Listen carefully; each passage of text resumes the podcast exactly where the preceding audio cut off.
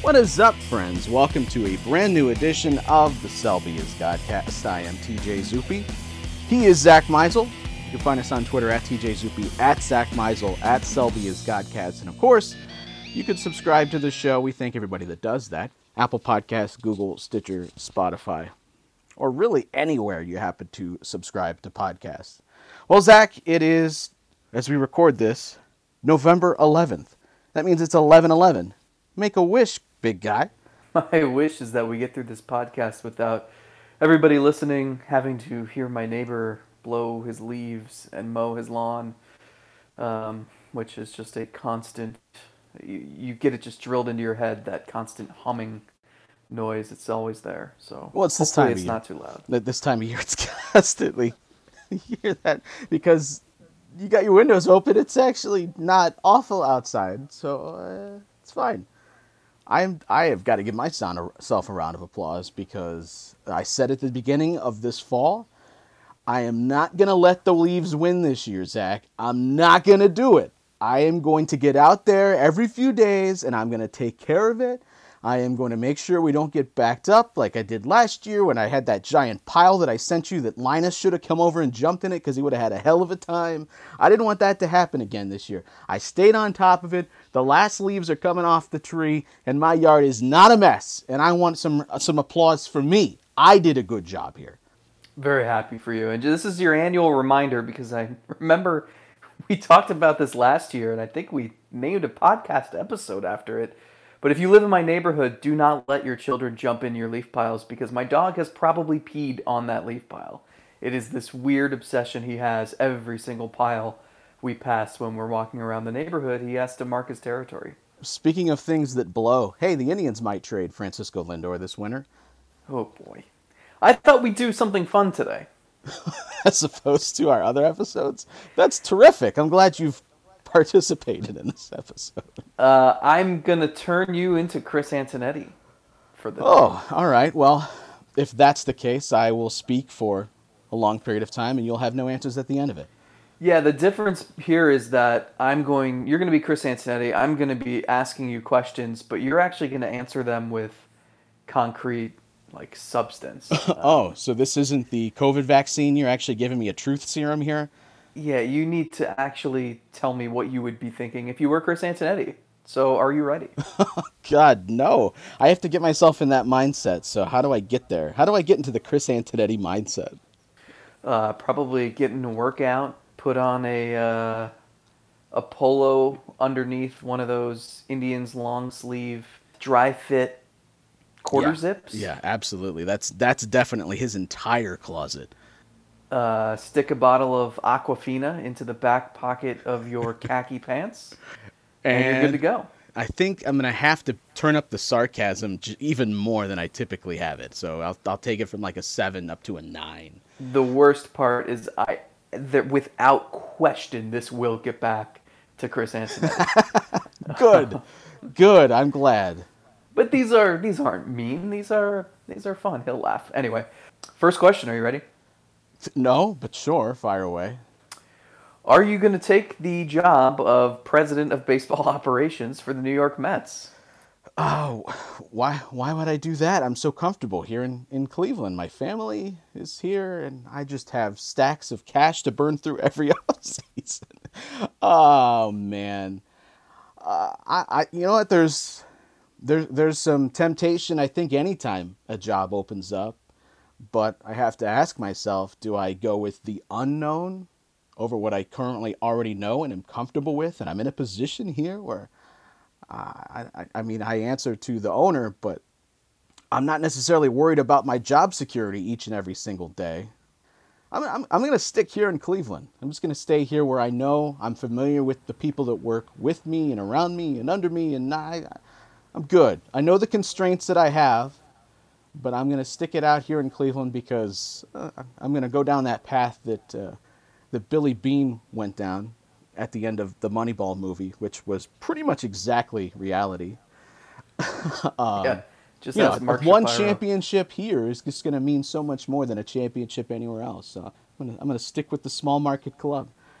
So we don't know for sure that the Mets are even interested in this. Um, I think you can deduce from their new owners' statements that they're going to swing big for someone established who has experience, who who is good at their job. Antonetti checks every box. Um, can, can we? It's Step, tough, I mean, can I step out of character for a minute? We have guess. we we did this when when when the Dolans took over the Indians ownership. There were a lot of proclamations made, and people made a lot of assumptions about the way they were going to run their team. I think just because the last name Dolan was attached there, and I- remember people calling it a sports radio to say, well, at least the Indians will spend money now that they have the mm-hmm. Dolans in place, as opposed to Dick Jacobs, who was not necessarily going to spend top dollar and going to be able to compete with the big market teams. I remember those phone calls happening, and now I see what, what it looks like today. So to just say, oh, well, the, the Mets are now going to spend like a team that looks like they're in New York, well, maybe we can make those assumptions, but I don't know until I actually see it play out. It could just be the same shit all over again for New York, and they're not going to run like the Yankees do. Yeah, I, think the better question here is is Mike Chernoff, and I mean with Antonetti, it's it wouldn't be a promotion. I mean he runs the operation in Cleveland. He has tenure. He makes a lot of money. He is in charge of an operation that is widely praised, and yes, I'm sure he wishes he could operate with a more flexible payroll and it would make his job a little bit easier. But um, I think the fan base recognizes that the front office does a pretty good job in Cleveland, and that a lot of times they're handcuffed by the payroll. Um, I don't know that just moving to a new opportunity because you might have more financial flexibility. I don't. I don't know that that would be enough of a selling point. And like you said, I mean, he's got um, two daughters who are in school in Cleveland, and, and I'm sure uprooting your family isn't ideal either. Chernoff is interesting to me just because it would be a promotion for him. I mean, he and, and Antonetti are 1A and 1B in Cleveland, essentially. I mean, Antonetti is, you know, the, the head honcho, but um, Chernoff has tons of responsibility. He is helping to run the ship here.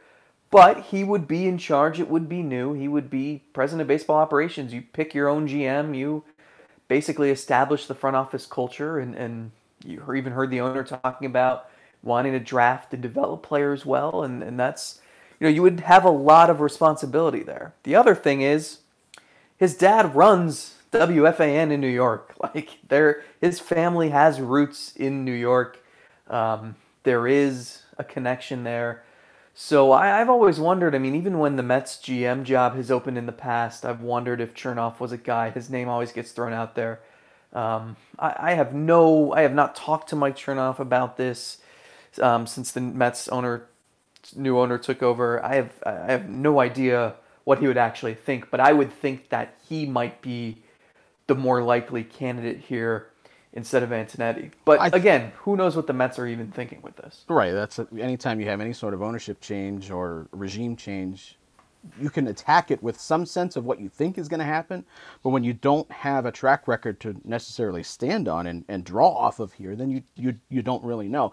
I think we've all been sort of trained because of the the talk about the Indians organ, organization as a whole.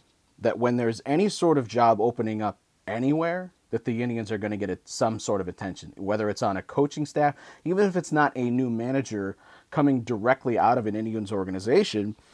Anytime a manager takes over, you think, does that guy have any ties back to Cleveland? Is is he going to try to poach guys off of the Indian staff? We've seen that happen before too, where they're not necessarily taking over as the head guy in the dugout, but they're going to go join somebody else that they have some connections to, and it carries over to the front office as well. So anytime there's any sort of opening, haven't we seen it enough where Cleveland has become that farm system from an organization standpoint, not just the players to other clubs?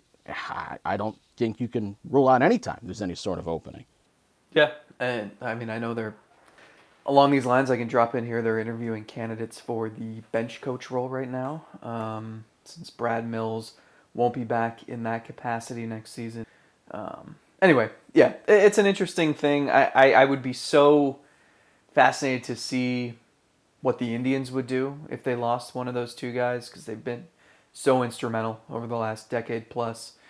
Um, especially Antonetti, who started with the organization in the late '90s and Um, you know, he was around for those late days of the Jacobs ownership and that '90s run, so he's he's seen this franchise through it all. Um, but you know, the Indians promote front office people every year. You've got three assistant GMs right now, and so I think like anything, they would just assume the next man up mentality and go from there. Yeah, their pitching staff mirrors their Right. front office staff. One guy leaves, just plug the next guy in, and the machine keeps churning. But I mean, a lot of that comes down to me, Chris Antonetti, and how I run things. I'll take the credit here. Chris, I have another question for you. Sure. We've talked about the complexities to a Francisco Lindor trade this winter and how you've got teams claiming financial distress and you know they have to be um, conservative with their payroll and you know they might not want to take on 21 million dollars of Francisco Lindor plus he's a rental um, plus you know the Indians are certainly going to want some some talent in exchange what is your sales pitch to other teams to get them to overpay for your star shortstop Well, I think you, you pointed it out very eloquently in what you wrote, Zack, because I read everything that all of the media writes, despite the fact that I say that I don't. So true so true i think a lot of gms do I think a lot of everybody does, by the way. If and we've we've talked about this before. Imagine you're in any sort of role and people are writing things about you in any position. Don't you want to read it just out of curiosity? I don't buy that people don't read uh, the press clippings and see what, what's happening. All right, so what's my sales pitch? The sales pitch is that he is a bona fide star, and I know that it's just one year, but there's a lot of teams that would love to have just one year of Francisco Lindor. I realize I'm not going to get what we were asking for two years ago or even last year, maybe even at the trade deadline because of the service time here and because of the money that he's going to make. And I know how teams this year might have to operate a little bit differently than they have in years past. All that is true, but there isn't a team on the planet that couldn't benefit from having Francisco Lindor part of it. Now, there may be some teams that are happy with their shortstops, but I don't think the list is that big.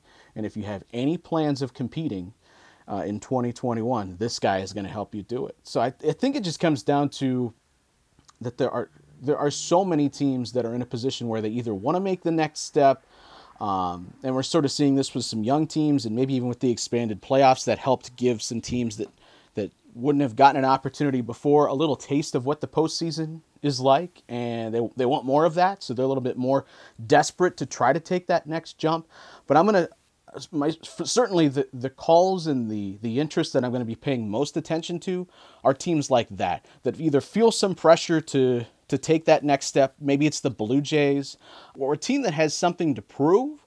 I know you wrote about Los Angeles and the pressure they feel to finally capitalize on having Mike Trout and a, a team that they have not been able to build around them. Maybe that's somewhere where the focus needs to be, but I, I need to find the team that's most desperate to make some sort of splash. I think that article that you wrote, Zack, actually hits home the fact that the names that we're talking about here are not the names that you were talking about two or three years ago. And I think everybody has to kind of get that in their mind that if and when, and I think it's closer to when, not if, they trade Francisco Lindor, you better be prepared because it's not going to be the overwhelming haul that you were preparing yourself for three years ago. It's not that dream scenario anymore.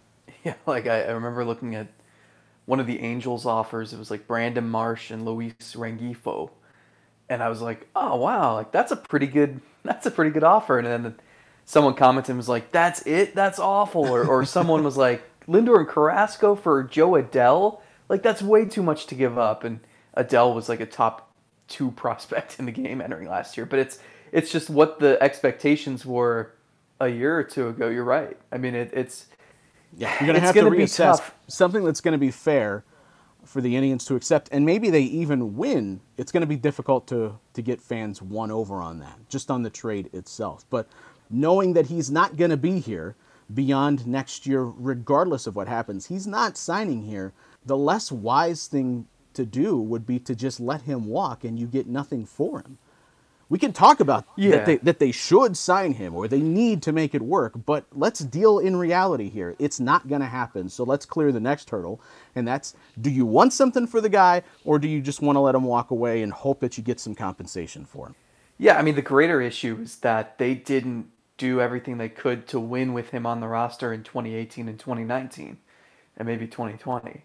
That that's the greatest injustice in all of this. Um, you've reached the point here of no return, where like your roster, you've stripped it down so much where with or without Lindor, you're probably probably a winning team in 2021, um, or right around the 500 mark but having Lindor on your roster isn't going to be the difference between winning a World Series and not. Like I don't think you're winning the 2021 World Series. So you're right. Like you've reached the point where you've got to just take the best offer you get, and it's it's going to be. I mean, I don't. You're pretending to be Chris Antonetti, and you're saying you just need to find the most desperate team. I don't know how you do that. I mean, you just send a text to every GM and say, ask how desperate they're feeling. But I do think. But don't you, need think to you have a sense of that? I mean, well, but I think you want to find a, a team, a team that has confidence that they think they might be able to sign him to an extension. You know, the Dodgers had the luxury of having such a fuck ton of talent in the majors and the minors that even if Mookie Betts didn't agree to that extension and he left after the one year, it wasn't that big of a deal for them to lose Verdugo and Jeter Downs and Connor Wong. Like they have tons of talent that they can replenish. Um, if the if the Indians can find some team that thinks they can re-sign Lindor, and that's why I'm I- like, yeah, maybe an up and coming team like the Blue Jays or the Giants makes some sense, but I, I think you're gonna have to find a team like. I mean, the Mets are going to be tied to everybody, but Yeah. even like that's why the Angels make some sense to me because their owner has the pockets that are deep enough to say, hey, if you can turn down this monster offer, more power to you. Well, I think you got to find a cross section of both teams that we're talking about. There, there certainly are a number of teams that feel like they have a good shot to sign Francisco Lindor, but there's also uh, a portion of those teams that are going to say, we can just wait a year, and we feel good about our opportunity to sign him after 2021. So why are we giving anything up for this guy? Right. And have you seen the free agent shortstop class for next year? Exactly. So I- I- Lindor, Baez, Correa, Seager, I- Story. I, think if you're a team like we've talked about the Dodgers endlessly here, but if you're a team like the Dodgers, you're already good. You don't feel a pressure to now make a move. You've already got your title. You already have the depth here. You, don't need to make a move like that. So even if we talk about teams that could get him realistically, could sign him after 2021, you have to look at the teams that are desperate enough to want to make that move now, but also feel like there's a decent shot. I don't know what what percentage would it have to be to to pull the trigger on something like that. But it you, you got to find a mesh of the two. The up and coming teams are nice because then they don't have large payrolls as of yet. They can spend on a guy like Francisco Lindor, the type of money that it's going to oh. take to get him. But TJ, there's a workaround here.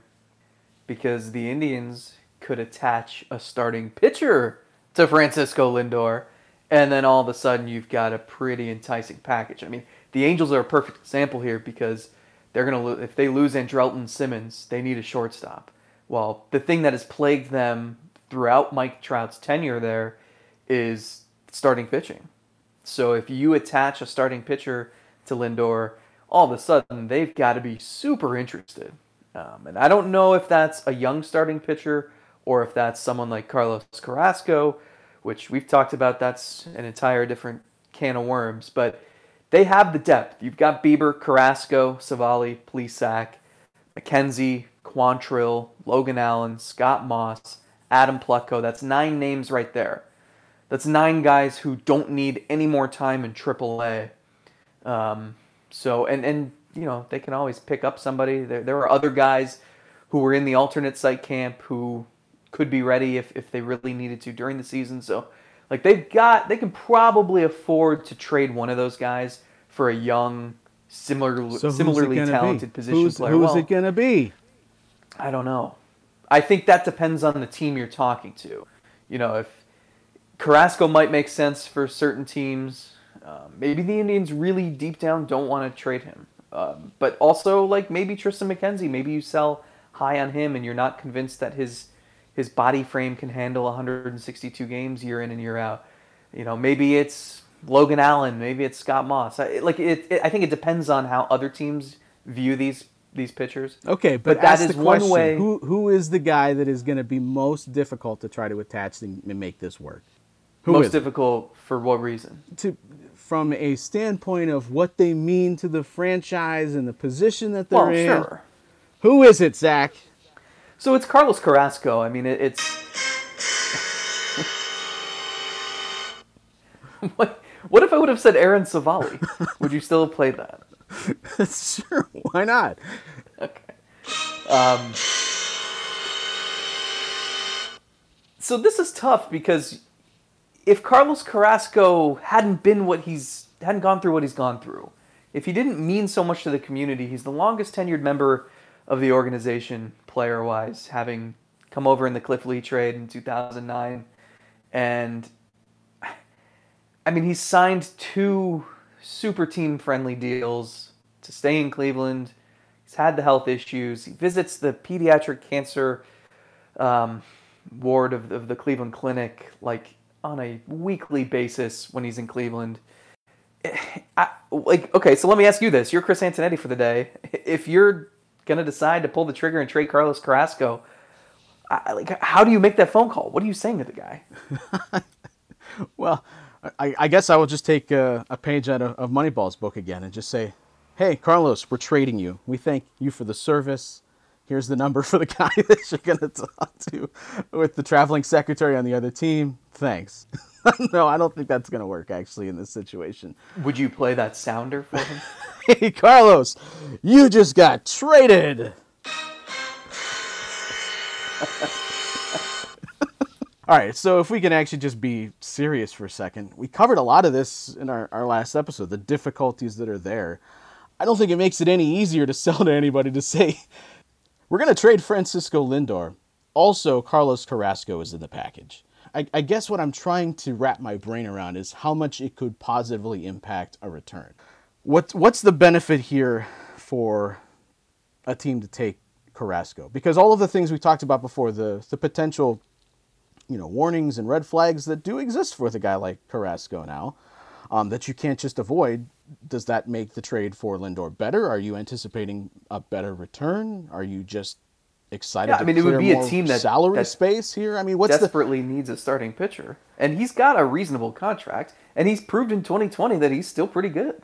Yeah, well, I don't think any of that is is off the table. It's not like you, what you're saying is false, and but we did talk about last episode that it's not going to be easy to clear all the hurdles that would be necessary to make a Carlos Carrasco trade feel worth it. And um, so much you can look at thinking about things logically, um, leaving the, the human and personal element out of this and making just trades that are best for your franchise and hoping that the fans get over it in the long run as, as long as you made a good move and it ends up panning out. But all of that is really tough when you're talking about a guy like Carrasco.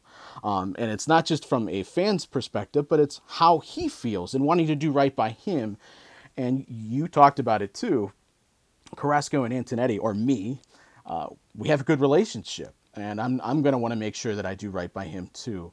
Um, and trading him away from Cleveland might not be the best move for him personally. I don't think that's I don't think that's an easy an easy line to to try to walk down because as a GM or a president in Antonetti's shoes, you want to be doing things that are best for your team, and you don't want to make decisions that are are worse off for trying to win games because you're trying to be you're trying to pay too much attention to the human element. You can't keep a guy around on a team because you personally like him and he stinks or he's taking away from your ability to to win games that particular year. But you know, Carrasco doesn't fall into that category where he stinks. He's still giving you something pretty good on the field, and there's a reason why he was starting the playoff game where he was. But there's just a, there's a lot there that I, I still am very skeptical that you're going to be able to accomplish all you need to accomplish and check every single box that you need to with his comfort level in the trade, the return being worth it. And in this case, if you're including him in a trade, it it better somehow make the return that you're getting here more worthwhile. And it can't just be, well, we're attaching a Carrasco because it will help clear more salary and get the payroll even lower. So I, I think there's a lot here that you would have to digest and break apart piece by piece. Okay, so if it's not Carrasco, let me ask you this big question. Yes.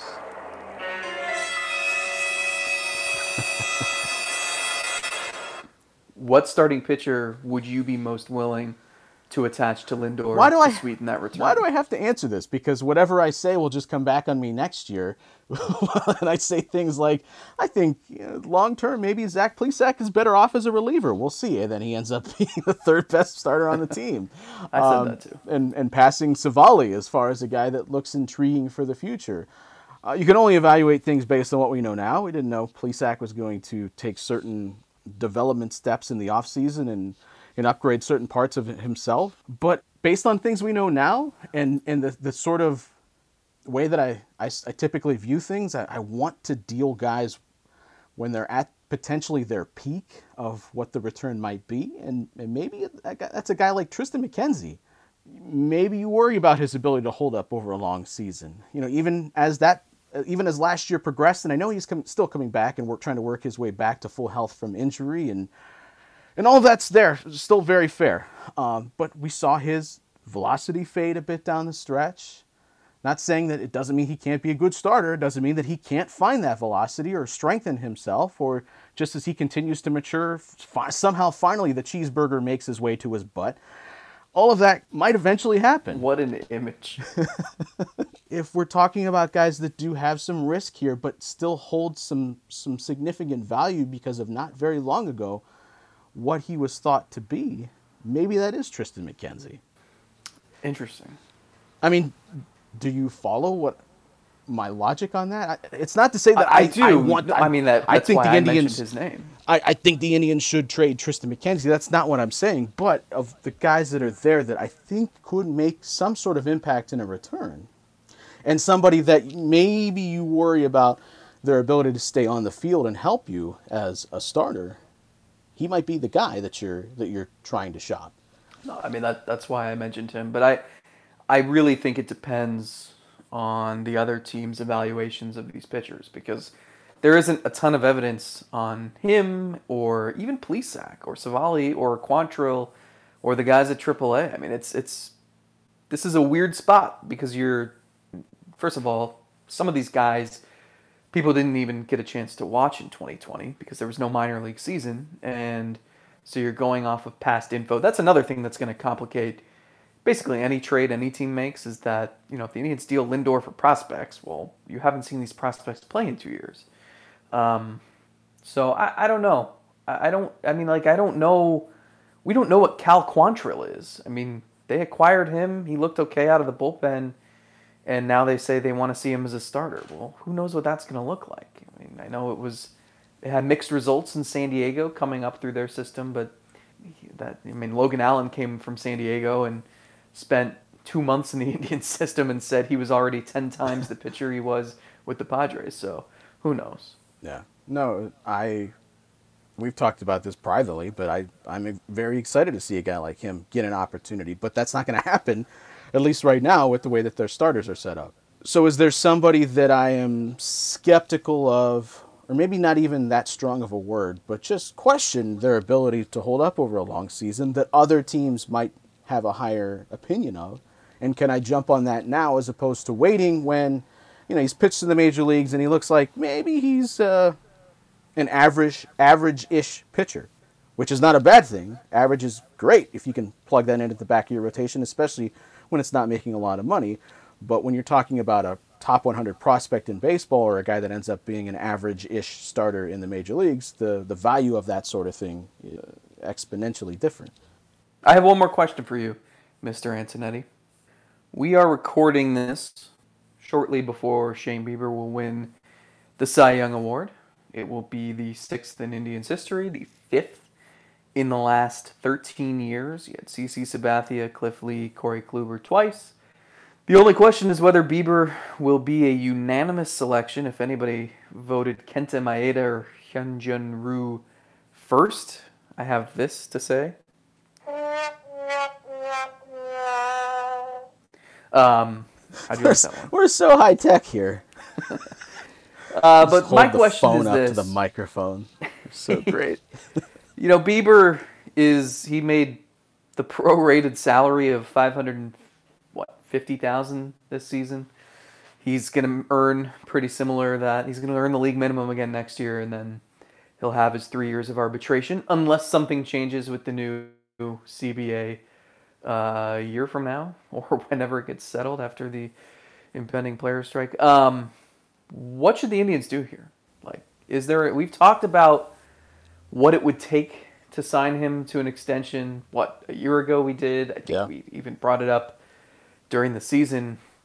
I don't know that Bieber would have the motivation to do it. If I were in his shoes, I'd probably want to see how that CBA shakes out. But is if you're the Indians and you traded Kluber, you traded Bauer, you traded Clevinger, you might trade someone this winter. You can do it. They have the pitching development pipeline in place. You've got young kids down in Ethan Hankins and Daniel Espino and Sam Hentges and, and other guys in the, in the lower levels who you would assume would be ready to come up once you know Bieber gets expensive or Plesac gets expensive. And I'm talking years from now. Like this is this is really looking ahead. But should you have a guy that you build around? Should you have a guy that you Yeah. Lock in for a long period of time?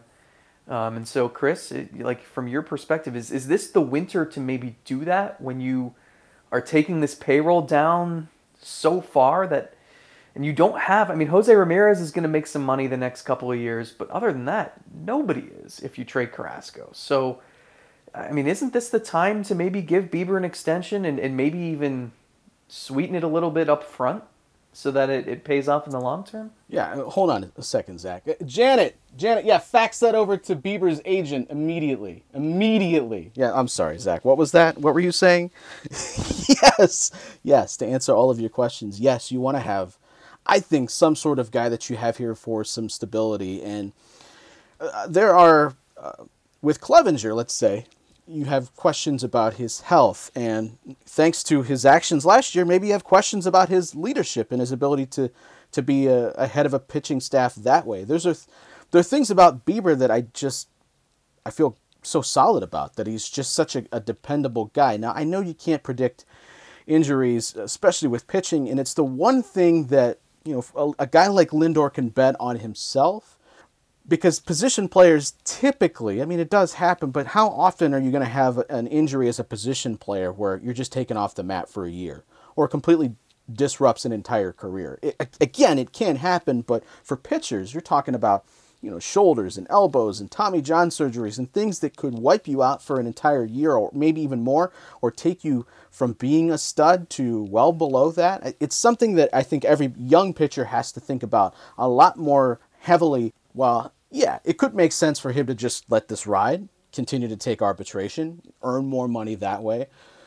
But for a young pitcher, I think there's something to just having the guarantee of it being there is is just it just it makes a little bit more sense than it would have for Lindor. That's something that Bieber would have to consider if the Indians came to him with some sort of contract. I, I thought the the the Corey Kluber contract that they gave him initially when he first rose to prominence was was perfect for Bieber last year. I, now I feel like if Bieber took something similar to what you gave Kluber, then it it would feel like a giant victory for the Indians. But I don't I don't know because there's just so much unknown with the next what the CBA looks like. And as a player, I don't know that I want to be locked into something right now Yeah, there's I- just too much uncertainty there.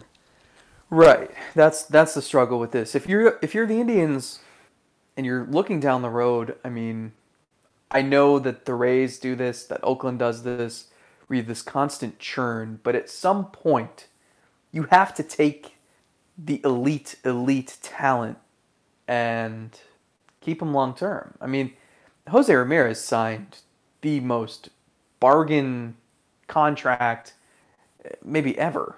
like the, the the contract he signed is is so friendly for the Indians. Otherwise, we would have been having the same exact conversation about Lindor the last couple years with with Ramirez, and I can't even imagine the brain power we would have lost listening to talk radio debate two players in the situation, let alone one. Um, and, and like Carrasco, similar thing. Like because Kluber was such a late bloomer, they were able to get a good deal with him. You know, they haven't signed a, a, a player to an extension you know, to any of those, certainly the mega extensions that we've seen, like Nolan Arenado sign or even the Mookie Betts deal, but um, not even like anything a level or two below that. And so I don't know what it would cost to keep Bieber at this point. But don't you want to establish some sort of foundation? Don't you want him? I mean, he's 25 years old. I would think that you could trust him for the next six or seven years if he avoids injuries, certainly. And, like, wouldn't it set a good precedent? And wouldn't it buy a little bit of goodwill from your fan base who, you know, a year or two from now is going to start worrying, like, all right, when are we going to trade this guy? Because if he's winning Cy Young Awards and he's one of the top couple pitchers in baseball, then that year two arbitration figure is going to be what fifteen million dollars, and then that's going to be too expensive. And like we're going to be having these same conversations, and you get to a point where it's like you have to get the most out of these players super early in their careers, or else you're you're never going to to field the best team. So I. I don't know what the answer is here. I think Bieber is a good example of someone who you would want to put faith in as an organization. Um, but who knows? The way they develop pitching, they might think, hey, we could have another ace in the minors, and then they could get tons in a trade for Bieber. It's it, it's sad. It's sad to think that that's how an organization would have to operate. We're not there quite yet, but um, yeah, Bieber certainly is as worthy as any candidate who has come through here Yeah. in the last in recent history. Oh, wouldn't wouldn't they also benefit from having some cost certainty about the next few years in his contract? I mean, when he gets to arbitration, That's what I mean, yeah. We're talking. We've talked about Lindor and you know Clevinger and Bauer and the Indians saying, "Whoa, I don't know if we can pay the salary here of what it's going to cost to to to keep them in arbitration." It would be nice from their perspective to just know, no, Bieber is going to earn twelve million dollars this year, fourteen million dollars the next year, and you could go through that, and the benefit to Bieber is you pay him more now, pay him more than he's going to earn and, and this is why I thought last year would have been the the opportune time to do it because then you really could have won him over by giving him more money up front. Now he's inching towards arbitration, and the closer you get to that, the less it really is beneficial for him, other than just knowing you're going to get paid even if you're injured or something takes you completely off the map. I think it's going to get progressively more difficult as Sure. certainly as this offseason unwinds and you get into spring training and if it doesn't happen then i think you start to it's not like you, you enter full panic mode, but I think you get a little bit closer to inching towards that button where you're thinking, okay, we are going to be entering this territory in the next couple of years with, with Bieber. Right. So if he's scheduled to make, you know, 600,000 in 2021 and let's say first year ARB, let's say 5 million in 2022 and then second year ARB, let's say let's just say 12 million. Right? So a team would much rather pay 666 than 1512. Um, well, so sure, you can the devil rays paying six six six. So I think that would be beneficial, and I'm not saying those are what the numbers would be, but that's an example. But then you look at it too, and it's like, here are the players making more than a couple million bucks next year. Carlos Carrasco, 12, but he could be traded. Jose Ramirez, 9. Roberto Perez, 5.5. That's going to be it. That's it. And you might trade Carrasco. You might have nobody making eight figures. You might have one player making more than five and a half million. And then the year after that, it's Carrasco's on the books for another 12. Ramirez has an $11 million team option. That's it.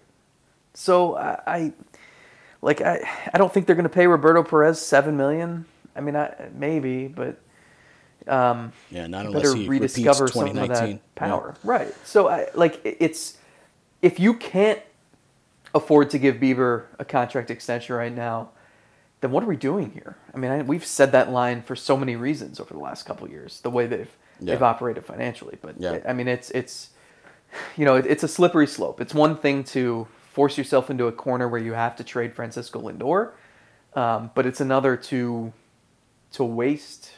I mean, I, teams would dream of the of their books right now to have. They have no bad contracts on the books. They have really, really good talent making peanuts, and so a normal team would go out and and supplement that with some talent or lock up those players to make Yeah. sure that it's not just you know you don't just have that foundation for a, a year or two but we'll see no commitments in the future. Team that's built decently well with smart people at the helm. Boy, good time to sell the franchise.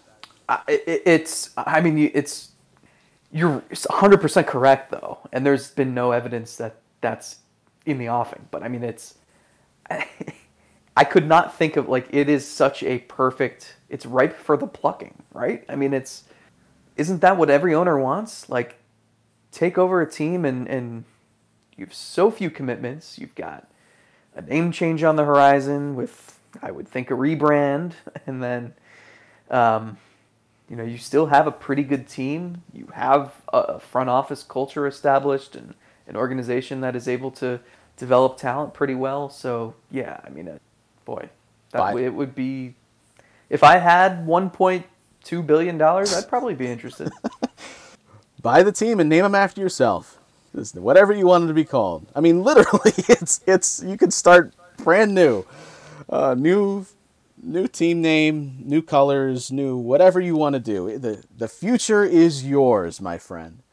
Yeah, it's weird how that sets up. We've we've spent a lot of time on this podcast trying to write the conversation, get it centered as as close to reality as possible, and when the Dolans are owed their their due for smart things they've done, or in 2017 when they upped the payroll the way that they did, they were deserving of credit then, but it is getting more and more difficult, even as someone that tries to see both sides of this argument, to to really try to sell anyone on why they shouldn't be looking for a buyer elsewhere. I mean, at this point, it's it's it's getting pretty much as close as you can get for me to just say sell the team, find somebody else that is going to be motivated by by different things. Yeah, I'm glad we saved this part of the conversation for the very end because the there we always get that one person who says so much negativity about ownership and the payroll and I mean, I, it's hard not to talk about that in many circumstances, yeah. or at least mention it. But no, you're right. I mean, I they would love their ideal scenario. I think would be another minority investor like John Sherman, but that John Sherman took them several years to find. like that's not simple to do. And his motivation too is he's got an eye toward trying to buy a franchise and that gets his foot in the door. I would assume this is the thought process yeah, there. So what's I, I what's the benefit of a be okay with them? What is the benefit of a minority owner now, other than I have plans to buy this team in the future? Yeah. So the the you know when I sat down with him last year and asked the one question that wasn't really asked was or that wasn't really answered was if you claim to be losing significant money most years, why do you own the team? And the answer was part because it allows us, it gives us a platform to do things in the community and to help people. Completely understood. But then the other part of the answer that had me scratching my head was he, you know, Paul Dolan mentioned the growing value of the franchise. So it's you recognize that the day you sell, you're going to make a ton of money because these teams don't go for cheap. Um, but you know, you can't have it both ways. You can't complain and then also know that you're going to make out like a bandit whenever you sell, just like every owner yeah, no, I, sells I, a team does. I get it. We've talked about this before that you just because a team is worth something doesn't mean that's money you have on hand. I get sure. it from, from the perspective of all of the, the hardships that they have to, to fight through to own a team in the market of Cleveland. I get it. But you're right. The motivation then you know, what, what's your motivation to own the team? And at some point, maybe it is time to get that return on that investment.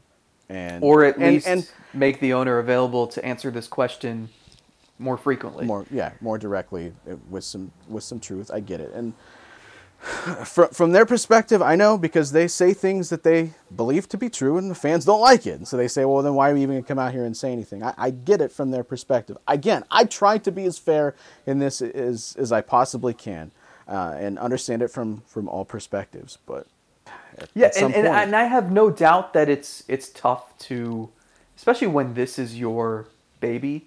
Yeah, like this is this is their, you know, it's not like Steve Cohen or or any of these owners now who made billions upon billions. I saw that Dan Gilbert is worth like 45 billion now. Like like it wouldn't matter to him, I don't think, if the Indians lost, I don't know, 30 million dollars last year or it might matter, but it wouldn't completely right. well, that's the course of the franchise. But the motivation here for certain owners is I own this team because I want to be I, I want to win a championship. Mm-hmm. It's not necessarily their main source of, of income. It's it's it's their hobby. Um, all ownerships have a different way of looking at it. Uh, of course, the Dolans don't look at it necessarily like that. They see it as a business and an investment. And okay, that's fine. That's the way you want to run your team.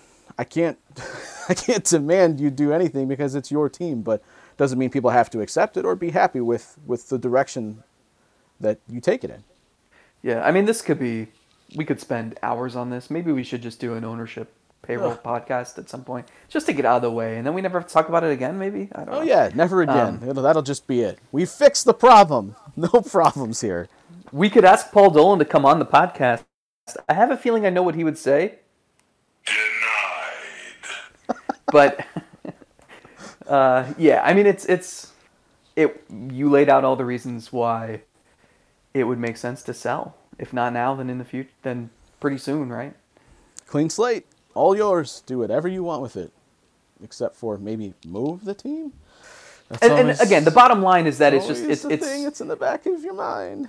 It's a matter of I don't think people would have been as upset with this. Look, people want to say like, "Oh, R.I.P. the Indians, 2013 to 2020." Like, it's time for a rebuild, and it's like, well, open your eyes and look at the roster. Like, it's not time for a rebuild. The rebuild has gradually been happening over the last few years. They have a pitching staff full of 24 year olds who are have major league experience. Like it's it's not like the teardown is starting now and they're going to rebuild for five years and then pop back up. Like this this has been taking place.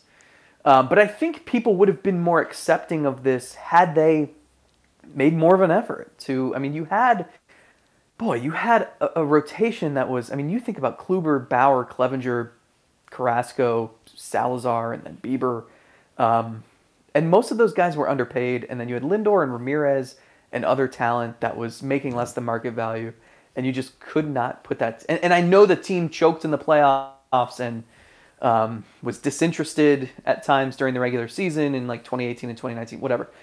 But like there were opportunities to make that roster even better, yeah. to, to actually spend a little bit to put it over the top um, or, or to fix your holes. And they didn't. And I think that is what gets people is where this part, I think people have come to terms with the fact that Lindor has is, is going to be traded now and that this team is going to go into like a newer cycle. But did you leave everything out on the floor in the past run? I don't know. Yeah, no, that's I feel like it's been beat to death on this podcast before. Taking advantage of having a guy like Francisco Lindor and the type of rotation that they've had over the years, it leaves you with a sense of not doing everything they could in their power to get it done. And that entire conversation shifts if they go out and win the World Series in 2017 or they get it done in 2016.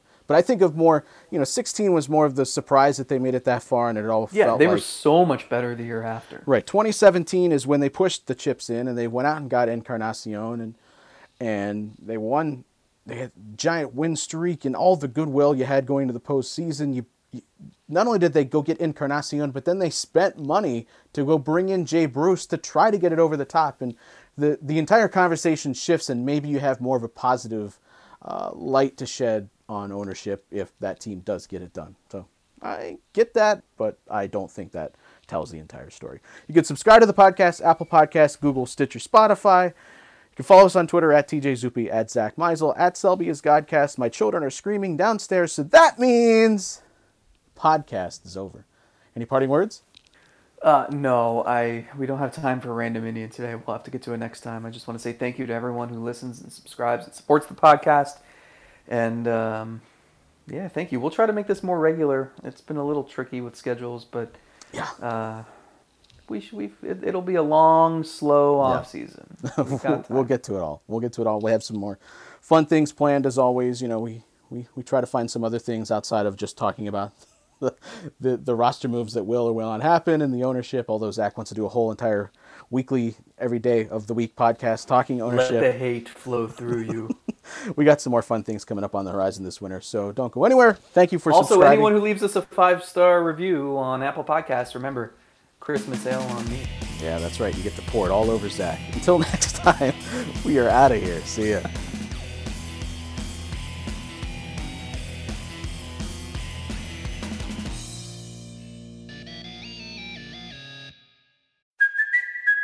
Kaley Cuoco for Priceline. Ready to go to your happy place for a happy price? Well, why didn't you say so? Just download the Priceline app right now and save up to 60% on hotels. So, whether it's Cousin Kevin's Kazoo concert in Kansas City, go Kevin, or Becky's Bachelorette Bash in Bermuda, you never have to miss a trip ever again. So, download the Priceline app today. Your savings are waiting.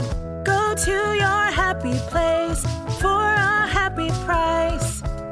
Go to your happy price, Priceline Música